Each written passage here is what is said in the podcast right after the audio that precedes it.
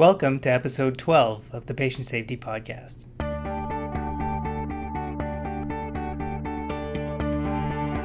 This series is brought to you with the support of W21C in the Faculty of Medicine at the University of Calgary. This episode once again features Dr. Chris Pysyk, Assistant Professor in the Department of Anesthesiology at the University of Ottawa, and our presenter from episode 8. Chris talks to patients and healthcare providers about the effects of smoking before, after, and during recovery from surgery. He discusses the increased risk of complications, what opportunities for smoking cessation interventions are created when a smoker goes for surgery, and what influence a healthcare provider can have. Remember, to find out more about our podcast authors, or look up any material referenced in this or any other episode, such as the studies and information numbers and websites that Chris mentions here, please visit our website at www.patientsafetypodcast.com. And now, Chris Pysyk. The purpose of this podcast is to address the diverse audience that is important to consider regarding smoking in the perioperative period. Perioperative refers to the area before, during, and after surgery, so I'll use that term throughout this podcast. And as I discussed, there's a diverse audience that's associated with this and is important to recognize. So, this talk addresses those main players, including the patients and their family members, healthcare providers who interact with the perioperative patients, including general practitioners, surgeons, nurses, and anesthesiologists. The other important issue is that smoking increases the risk of several complications after surgery, and the greater the period of smoking cessation or stopping before an operation, the better the outcome. And use of supports such as medication as nicotine replacement therapy, counseling, support groups, or helplines increase the chance of quitting smoking. The benefits of not smoking before surgery far outweigh the risks of continued smoking. This topic is important because smokers are at increased risk of several complications after surgery compared to non smokers. There are few smokers who are aware of the increased risk of wound healing complications and infection risks if they continue to smoke around the time of the operation. Indeed, it's also important because most smokers actually do want to quit smoking and are looking for help. Most practitioners aren't aware that these patients are at the right stage for addressing their behavior change management. And indeed, the use of cessation aids, medication, referral to support groups, toll free helplines, increase the likelihood of remaining smoke free in the perioperative period. In this podcast, I will discuss the four key principles supporting smoking cessation prior to any surgery. These include smokers being at increased risk of several complications compared to non smokers, smokers coming for surgery who want to change their behavior prior to their operation. Healthcare providers can positively influence the behaviors of smokers preoperatively and postoperatively, and the effective treatment options exist, doubling the likelihood of smoking cessation before surgery.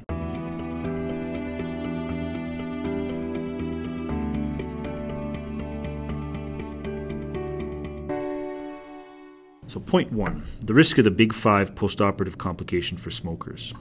The true scope and the magnitude of effect of smoking on surgical outcomes was not truly clear until recently. There is a seminal paper by Turan and colleagues in Anesthesiology 2011 entitled Smoking and Perioperative Outcomes. This paper used National Surgical Quality Improvement Program data to look at several postoperative outcomes 30 days after a wide range of non cardiac surgeries. They looked at a staggering amount of patients, over 160,000 patients, with equal number of smokers and never smokers being compared. And at 30 days postoperatively, the smokers were 30 to 100% more likely to experience one of the following outcomes death, myocardial infarction or heart attack, pneumonia, sepsis or bloodstream infection, and surgical site infection. Indeed, looking from a Canadian perspective, the NSQIP data collected to date shows that smokers are twice as likely to have an unplanned return to the operating room within 30 days of their original procedure.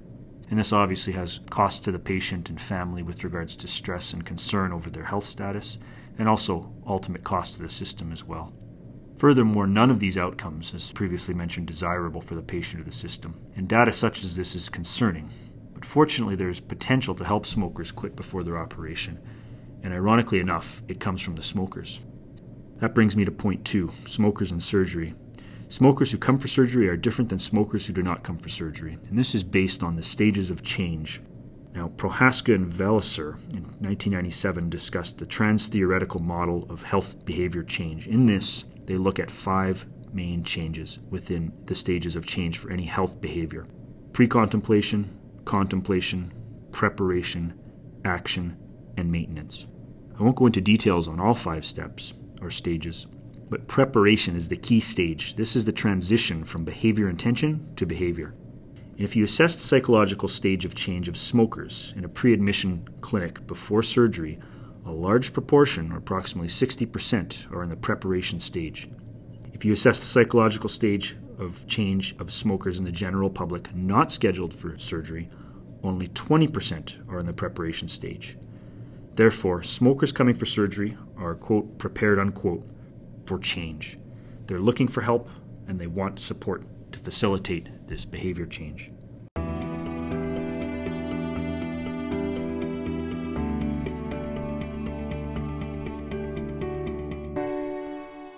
That brings me to point three healthcare providers' role and influence. It's impressive that the surgical experience modifies behavior. Up to double the number of smokers quit smoking if they have surgery than smokers who don't have surgery. This is something called the teachable moment regarding health modifying behaviors. There's a deadline, there's serial interactions with healthcare providers, and patients who may not have addressed their vulnerability with regards to their health sense this now. Dr. Ashley Webb, an anaesthetist in Australia, has done work with smokers perioperatively.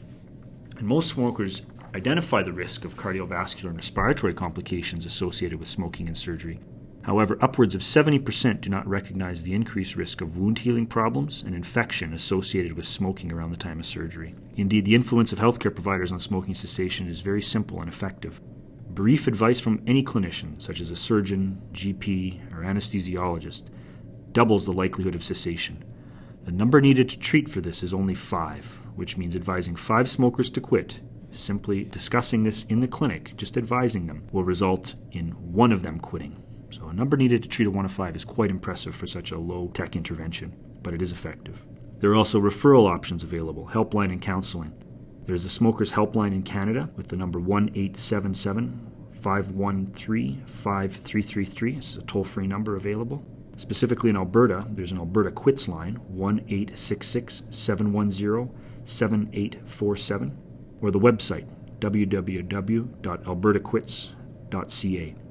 All of these provide resources to facilitate and get smokers in touch with cessation experts to facilitate a cessation attempt. Canadian, United Kingdom, Australian, and US data shows double the odds of cessation at 28 days with use of helpline support. In addition to this, there's pharmacotherapies that are available, things that are over the counter, such as nicotine replacement, which can be pharmacist managed, or prescription medication, such as varenicline or bupropion. These require physician assessment and prescription to facilitate. Use of these treatment options also double the likelihood of cessation. And indeed, several studies exist to show that using these interventions to get smokers to quit smoking before surgery reduces the risk of infection and wound complications compared to smokers who do not stop smoking before surgery. Of note, there is no increased risk of pulmonary complications for smokers who stop at any time point before surgery. This is contrary to previous beliefs. One simple intervention for perioperative physicians to consider is the Ask, Advise, Refer strategy. According to John Oyston, who's a Canadian anesthesiologist, it would be reasonable to consider the Ask, Advise, Refer intervention as a standard of care. Ask all patients about tobacco use, advise all current tobacco users of the perioperative risks associated with continued tobacco use and the benefit of cessation.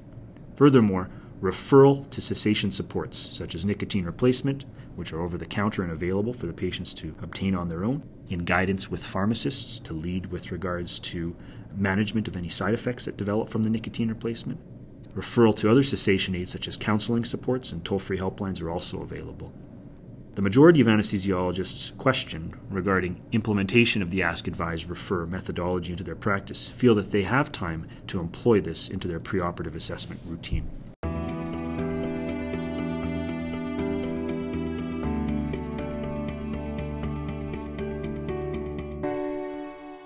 So, in summary, the impact of smoking around the time of surgery is significant. Smokers are at 30 to 100% increased risk of the big five complications after surgery death, myocardial infarction or heart attack, pneumonia, sepsis or bloodstream infection, and surgical site infection. Smokers who quit before an operation are less likely to have wound infection and other complications than smokers who do not quit. Most smokers coming for surgery want to quit before their operation and are psychologically prepared to do so. Advice from clinician improves the likelihood of smoking cessation in advance of surgery, and referral to cessation aids such as nicotine replacement therapy, toll free helplines, and counseling services double the chance of cessation. Thank you.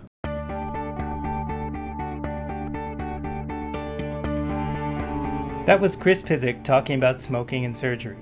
One more reminder to visit patientsafetypodcast.com to find materials referenced in this episode.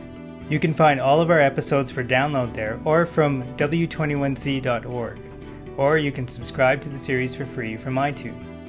And remember, we want to hear from you, so please email your feedback, comments, or suggestions for our series to w21cedu at ucalgary.ca. Thanks for listening.